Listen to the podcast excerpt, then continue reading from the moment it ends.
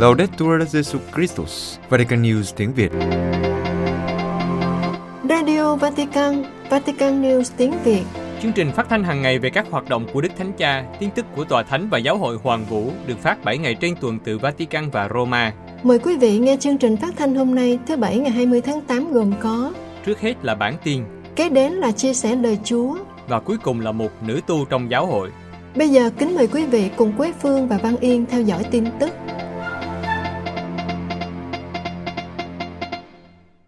Đức Thánh Cha quyết định không mở cuộc điều tra theo giáo luật Đức Hồng Y Uele. Vatican Đức Thánh Cha quyết định không mở cuộc điều tra theo giáo luật Đức Hồng Y Marcoele, nguyên Tổng giám mục Quebec và hiện là Tổng trưởng Bộ Giám mục, vì theo kết quả điều tra sơ bộ, không có đủ yếu tố để thực hiện cuộc điều tra này. Trong những ngày qua, báo chí loan tin một phụ nữ đã tố cáo Đức Hồng Y Marcuele tấn công tình dục bà cách đây 10 năm khi ngài còn là tổng giáo mục Quebec và yêu cầu Đức Thánh Cha mở cuộc điều tra. Trong một tuyên bố đưa ra hôm 18 tháng 8, ông Matteo Bruni, giám đốc phòng báo chí tòa thánh cho biết, về trường hợp này, Đức Thánh Cha giao một cuộc điều tra sơ bộ cho cha Jacques Servet dòng tên, và kết luận cuộc điều tra là không có các yếu tố để bắt đầu một tiến trình chống lại Đức Hồng Y Uele. Tuyên bố cho biết thêm rằng, Đức Thánh Cha sau đó đã hỏi ý kiến cha Servet một lần nữa, và cha đã xác nhận lập trường của cha với những lời sau. Không có lý do chính đáng nào để mở một cuộc điều tra về hành vi tấn công tình dục của Đức Hồng Iuele đối với một người tên F. Người này, dù bằng văn bản gửi đến Đức Thánh Cha hay bằng những lời khai qua Zoom mà tôi thu thập được với sự hiện diện của một thành viên của Ủy ban chuyên trách của giáo phận, không thể đưa ra một lời cáo buộc có cơ sở để mở một cuộc điều tra như vậy. Với những yếu tố như trên, Đức Thánh Cha quyết định không mở cuộc điều tra Đức Hồng Y Tổng trưởng Bộ Giám mục. Đức Thánh Cha chào mừng cuộc gặp gỡ các dân tộc tại Rimini lần thứ 43. Vatican, Đức Thánh Cha gửi lời chào mừng đến cuộc gặp gỡ các dân tộc lần thứ 43 tại Rimini diễn ra từ ngày 20 đến ngày 25 tháng 8, đồng thời ngày cầu chúc cho các tham dự viên dấn thân vì con người, không chỉ vì lòng quảng đại nhưng vì sự say mê đối với con người. Những lời của Đức Thánh Cha được Đức Hồng Y Pietro Parolin, quốc vụ khanh tòa thánh, đại diện bày tỏ trong sứ điệp gửi đến các tham dự viên cuộc gặp gỡ qua trung gian của Đức cha Francesco Lambasi, giám mục giáo phận Rimini. Mở đầu sứ điệp, Đức Hồng Y nói đến chủ đề cuộc gặp gỡ năm nay, niềm say mê đối với con người, trích từ một câu nói của tôi tới Chúa Luigi Giustani trong bài phát biểu tại cuộc gặp gỡ năm 1985 và năm nay kỷ niệm 100 năm ngày sinh của Ngài. Trong lần đó, tôi tới Chúa đã nói, Kitô giáo không được sinh ra để sáng lập ra một tôn giáo, Kitô giáo được sinh ra như một niềm say mê đối với con người. Quốc vụ Khanh Tòa Thánh nhận xét rằng đôi khi lịch sử dường như quay lưng lại với cái nhìn này của Chúa Kitô đối với con người. Chính vì thế, ngày nay hơn bao giờ hết, dụ ngôn người Samari tốt lành rất quan trọng, bởi vì dụ ngôn cho thấy tận thâm tâm, con người đang mong chờ người Samari đến cứu giúp. Tin mừng chỉ ra người Samari tốt lành là mẫu gương của lòng say mê vô điều kiện đối với các anh chị em gặp gỡ trên hành trình cuộc sống. Như vậy, dụ ngôn có một sự phù hợp sâu xa với chủ đề cuộc gặp gỡ. Tuy nhiên, đây không chỉ là một hành động quảng đại, còn hơn thế nữa là sự say mê đối với con người. Nhưng chúng ta biết rằng con đường tình huynh đệ không được vẽ trên mây, nhưng con đường này đi qua nhiều sa mạc thiên liêng hiện diện trong xã hội. Trong sa mạc, nói như Đức Nguyên Giáo Hoàng Biển Đức 16, chúng ta tái khám phá giá trị của những gì thiết thực để sống.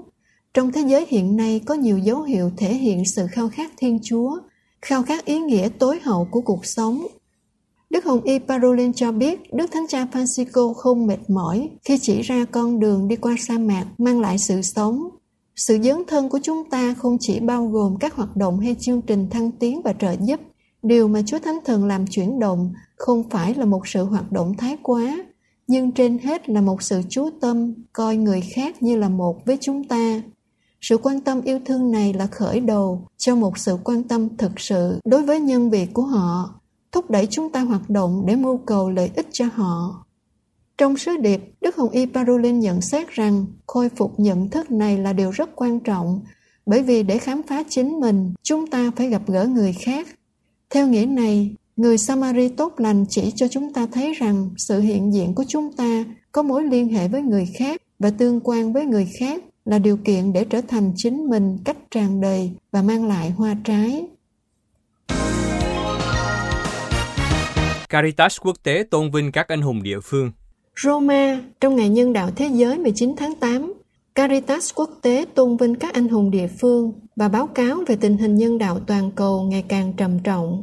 Trong một thông cáo, Caritas quốc tế cảm ơn các nhân viên của liên đoàn đang làm việc ở 200 quốc gia và các vùng lãnh thổ đã bảo vệ và thúc đẩy nhân phẩm, phục vụ, đồng hành và bảo vệ người nghèo và những người dễ bị tổn thương nhất.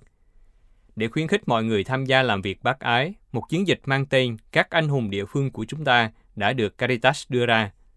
Ông Aloysius John, Tổng thư ký Caritas quốc tế nói, nhân viên Caritas luôn có mặt ở mọi nơi trên thế giới vào mọi thời điểm, trước, trong và sau khủng hoảng. Họ luôn ở bên cạnh và là một phần của cộng đồng, cung cấp không chỉ cứu trợ nhân đạo, nhưng còn làm việc cho sự phát triển bền vững, xây dựng hòa bình và gắn kết xã hội. Họ mang đến sự phục vụ và thậm chí cả mạng sống của họ vì mục đích của con người. Vào ngày này, Caritas quốc tế cũng tố cáo sự tồi tệ bi thảm của tình hình nhân đạo ở cấp độ toàn cầu, dẫn đến đau khổ của hàng triệu người. Cuộc chiến ở Ukraine, đại dịch COVID-19 và hậu quả của biến đổi khí hậu đã có tác động toàn cầu và dẫn đến một loạt các cuộc khủng hoảng nhân đạo nghiêm trọng.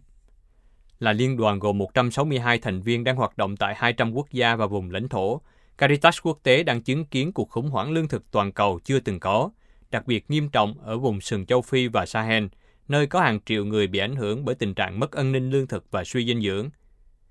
Tổ chức bác ái cũng cảnh báo rằng tình hình nhân đạo toàn cầu sẽ tiếp tục xấu đi trừ khi có các biện pháp cần thiết sớm được thực hiện để giải quyết cuộc khủng hoảng này.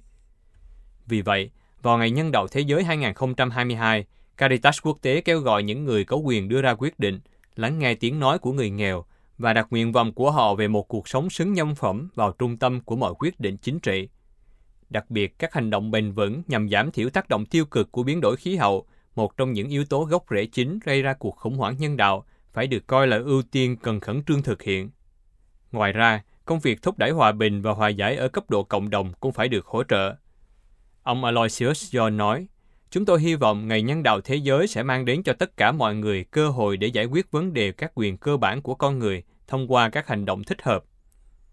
Liên đới toàn cầu và dấn thân vì con người với ý chí chính trị hỗ trợ là cách duy nhất để giảm bớt những đau khổ khôn lường của những người dễ bị tổn thương nhất. Đức Thánh Cha viết thư cho các nữ tu bảo trợ trẻ em Ukraine. Sicilia đáp lại một bức thư của Sơ Teresina, dòng Đức Mẹ Mão Gai và các phụ nữ Ukraine gửi đến Đức Thánh Cha. Ngài đã viết một bức thư cảm ơn và bày tỏ sự gần gũi với các trẻ em và phụ nữ Ukraine đang được các sơ bảo trợ. Trong thư, Đức Thánh Cha nói rằng, tôi đang làm mọi thứ có thể cho Ukraine. Chúng ta đang sống kinh nghiệm một sự tàn ác. Tôi gần gũi với những người phụ nữ và tất cả trẻ em Ukraine. Tôi đã nói chuyện qua điện thoại với Tổng thống Zelensky. Bà vẫn sẵn lòng. Tôi cầu nguyện cho sơ và cho tất cả. Xin Chúa chúc lành cho mọi người và xin Đức Mẹ gìn giữ mọi người.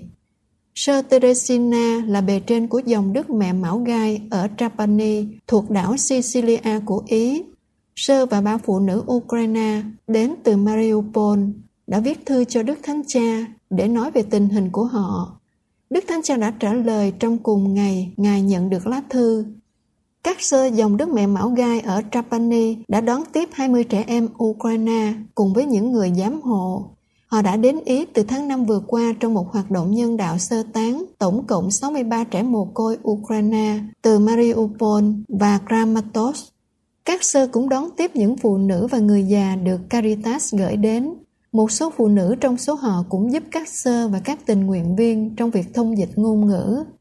Với bức thư động viên của Đức Thánh Cha, một phụ nữ cho biết, dẫu đang đối diện với những kinh hoàng mà chúng tôi chứng kiến hàng ngày, chúng tôi hy vọng rằng với những nỗ lực của Đức Thánh Cha Francisco và thế giới dân sự, một kỷ nguyên của lòng thương xót và hòa bình có thể đạt được. Chúng tôi rất biết ơn Đức Thánh Cha Francisco về tình phụ tử của Ngài. Giám quản tông tòa Bình Nhưỡng và là Tổng giáo mục Seoul mong ước sự thống nhất. Seoul, trong sứ điệp lễ Đức Mẹ lên trời vừa qua, Đức cha Peter Chung, Tổng giám mục Seoul kiêm giám quản tông tòa Bình Nhưỡng, bày tỏ mong ước hiệp nhất của hai miền Nam Bắc Triều Tiên. Đức cha Peter Chung nói rằng, sẽ sớm đến một ngày mà dân tộc của chúng tôi sẽ cùng nhau ngợi khen Thiên Chúa và nhờ ơn Chúa vượt qua những nỗi đau chia cắt và đạt được sự hòa giải và thống nhất hoàn toàn. Đức cha Chung cho biết, giáo hội sẽ là nhịp cầu yêu thương và hiệp nhất để Chúa có thể chạm đến và chữa lành nhiều trái tim tan vỡ. Ngày 15 tháng 8, đất nước Hàn Quốc cũng kỷ niệm ngày Hàn Quốc được giải phóng khỏi 35 năm cai trị của Nhật Bản. Giáo hội Hàn Quốc cũng đã tổ chức cuộc hành hương giới trẻ vì hòa bình trong ngày này đến khu phi quân sự, giải biên giới giữa Bắc và Nam Triều Tiên, một trong những nơi đã từng là chiến trường đẫm máu nhất trong cuộc chiến tranh Nam Bắc Triều Tiên. Các bạn trẻ từ khắp nơi trên thế giới được mời gọi tham dự cuộc hành hương để suy tư, cầu nguyện và thảo luận về chủ đề ngọn gió hòa bình. Sự kiện này được tổ chức bởi Ủy ban Hòa giải Dân tộc Triều Tiên của Giáo hội Hàn Quốc với mục đích cổ võ hòa bình trên bán đảo Triều Tiên và trên toàn thế giới. Quý vị vừa theo dõi bản tin ngày 20 tháng 8 của Vatican News tiếng Việt.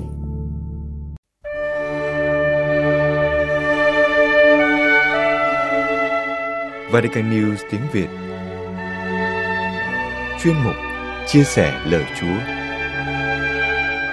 Cha Giuse Trần Sĩ Nghị dòng tên Chia sẻ lời Chúa Chúa Nhật 21 thường niên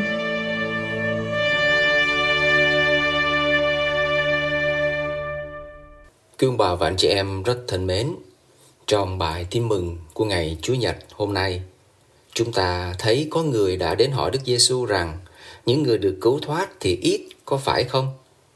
Họ đã đến để hỏi Đức Giêsu về ơn cứu độ có lẽ trong thâm tâm của rất nhiều người Do Thái, thời Đức Giêsu vẫn luôn thao thức về ơn cứu độ và cũng có rất nhiều thắc mắc về ơn cứu độ của Thiên Chúa dành cho họ. Ơn cứu độ đó dành cho ai? Cho mình hay cho người khác?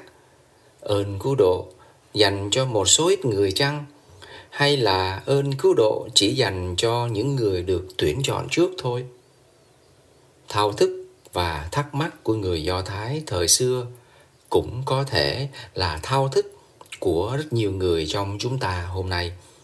Có khi chúng ta cũng sẽ tự hỏi mình, sống hết cuộc đời này, tôi có được cứu độ không? Thưa quý ông bà và anh chị em, ở cuối đoạn tin mừng này thì chính Đức Giêsu đã khẳng định rằng thiên hạ sẽ từ đông, tây, nam, bắc đến dự tiệc trong nước Thiên Chúa. Vì thế, điều đầu tiên chúng ta cần cảm nhận và xác tín đó là ơn cứu độ, chính là một quà tặng mà Thiên Chúa muốn tặng ban cho mọi người.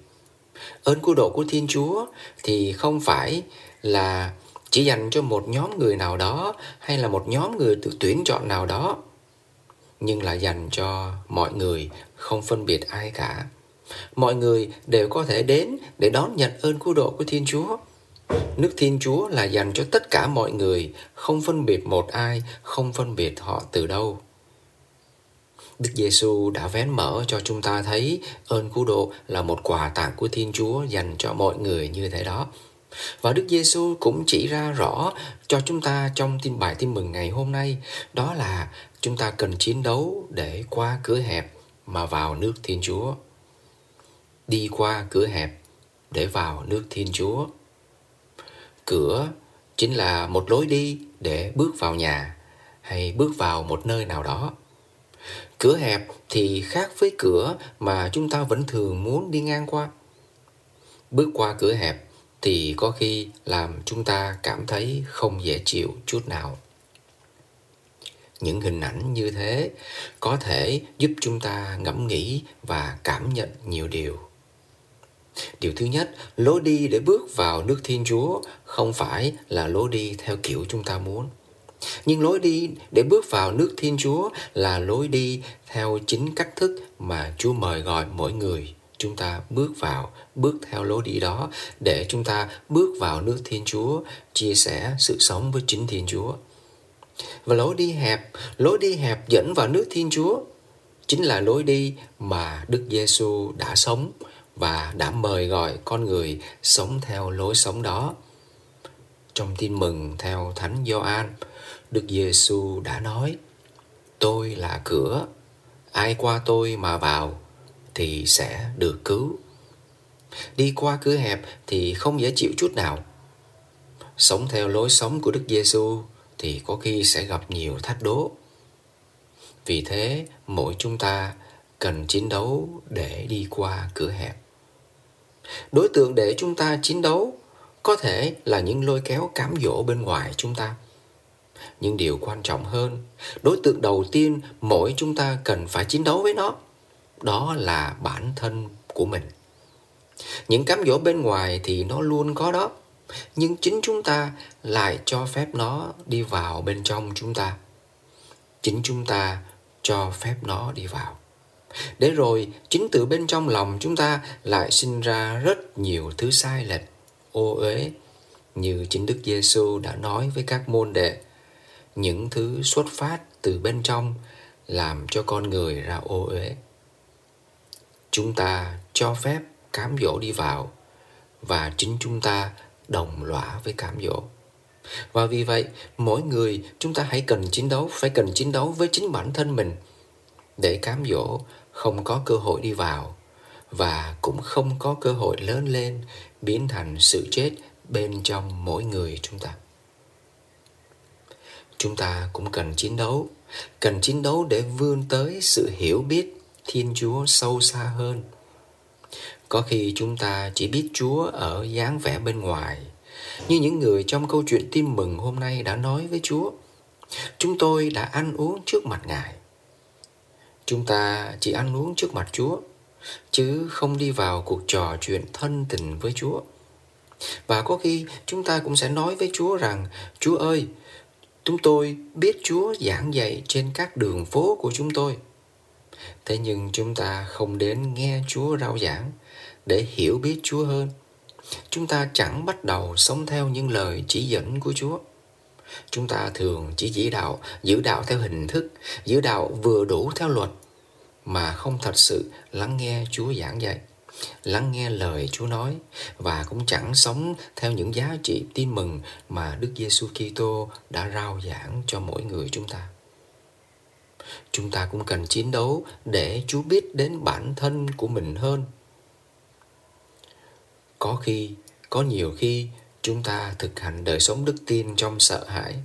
Chúng ta làm việc đạo đức hay bác ái để ghi công với Chúa. Chúng ta làm rất nhiều điều, nhưng lòng chúng ta vẫn đóng với Chúa. Cho nên chúng ta chỉ biết Chúa ở dáng vẻ bên ngoài và lòng thì đóng với Chúa thì chắc chắn chúng ta sẽ rơi vào trong tình trạng của những người đến muộn trong câu chuyện tin mừng hôm nay. Người chủ nhà sẽ bảo với chúng ta Ta không biết các anh từ đâu đến Cút đi cho khuất mắt ta Mỗi chúng ta cần can đảm Dám mở lòng nhìn nhận hiện trạng của bản thân và mở lòng ra trước Chúa, giải bày tâm sự và lắng nghe Chúa chỉ dạy. Đó là cách thức để cho chúng ta để cho Chúa biết bản thân mình là cách thức để chúng ta đi vào trong tương giao thân tình với Chúa ngay tại giây phút hiện tại này. Thưa quý ông bà và anh chị em, Thiên Chúa muốn ban ơn cứu độ cho tất cả mọi người, không trừ một ai, không phân biệt một ai. Và để đón nhận ơn cứu độ của Thiên Chúa, mỗi người cần đóng góp vào phần của mình. Chúng ta hãy cùng cầu xin Chúa để mỗi người chúng ta ban cho mỗi người chúng ta để mỗi người chúng ta xác tín vào tình yêu thương bao dung của Chúa. Chúa muốn cứu độ mỗi người. Và chúng ta cũng hãy cùng cầu xin Chúa để mỗi chúng ta cũng biết khiêm tốn cộng tác với Chúa, biết chiến đấu mỗi ngày với chính bản thân của mình.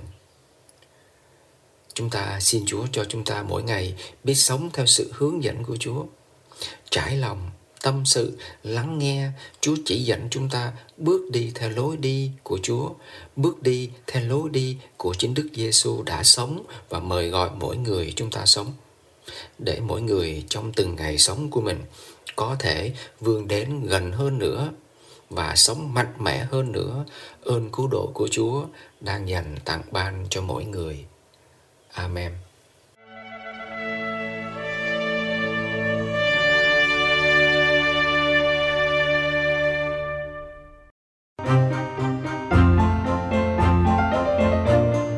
Vatican News tiếng Việt Chuyên mục Nữ tu trong giáo hội Sơ Virginie Bisanda giúp cho các phụ nữ Congo ngày càng tự lập hơn trong cuộc sống.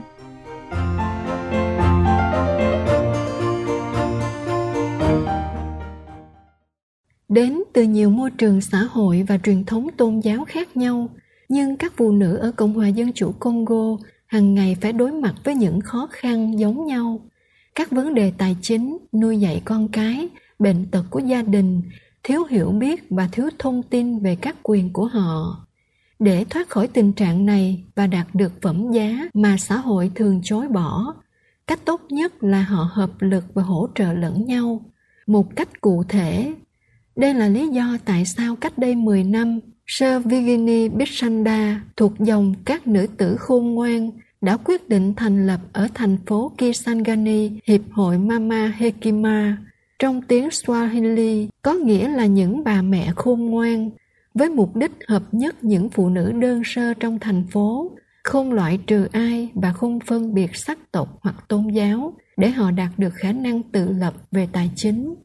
Sir Virginie cho biết trong số họ có các phụ nữ công giáo, Hồi giáo, chứng nhân Jehovah, tin lành vân vân và ban đầu họ không đồng ý về lựa chọn cùng nhau tiến bộ.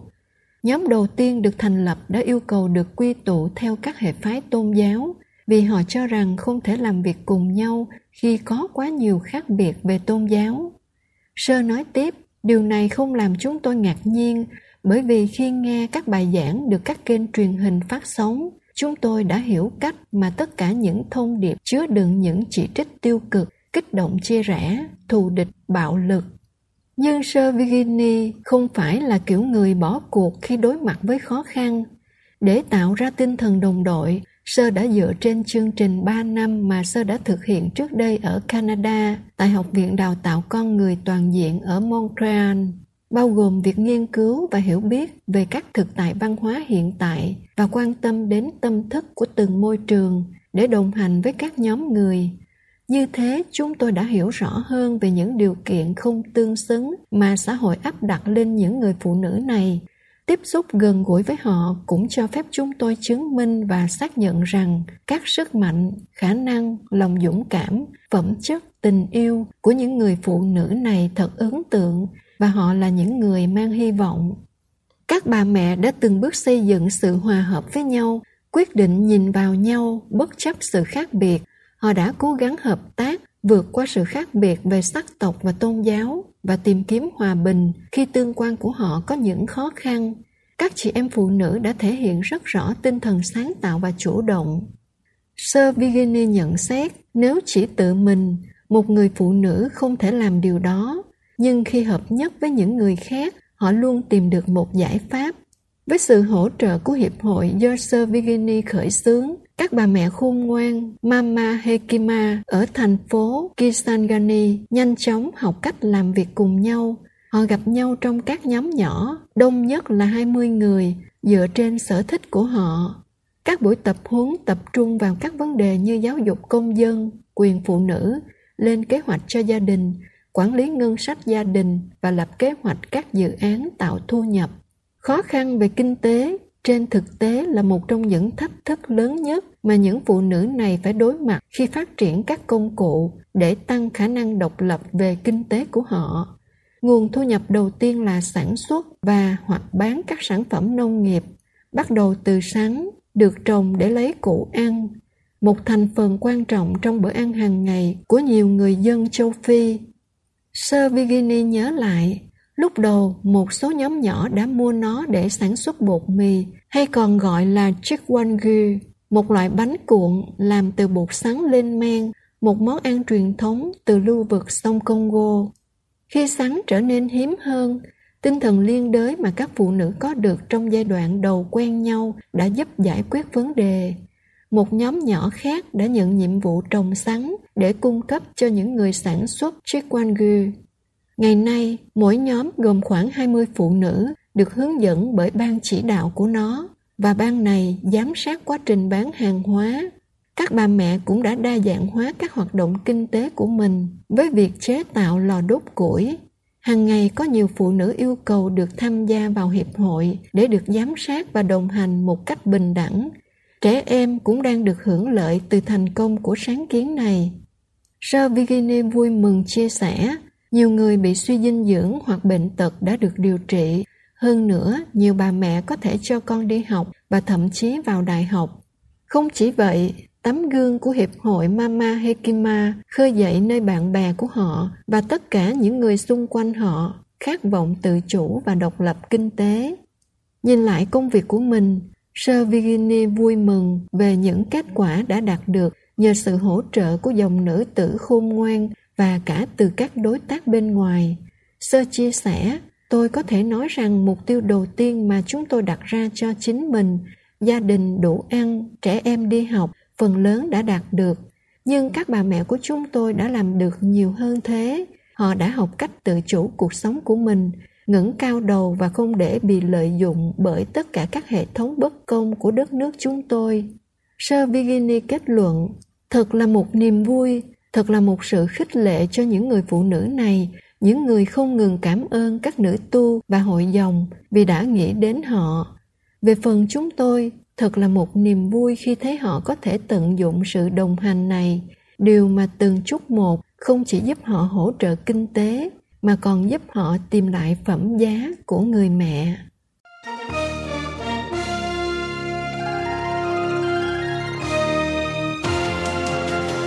Cảm ơn quý vị đã chú ý lắng nghe chương trình Radio Vatican của Vatican News tiếng Việt. Xin Thiên Chúa chúc lành cho quý vị và toàn gia quyến. Laudetur Jesu Christus, ngợi khen Chúa Giêsu Kitô.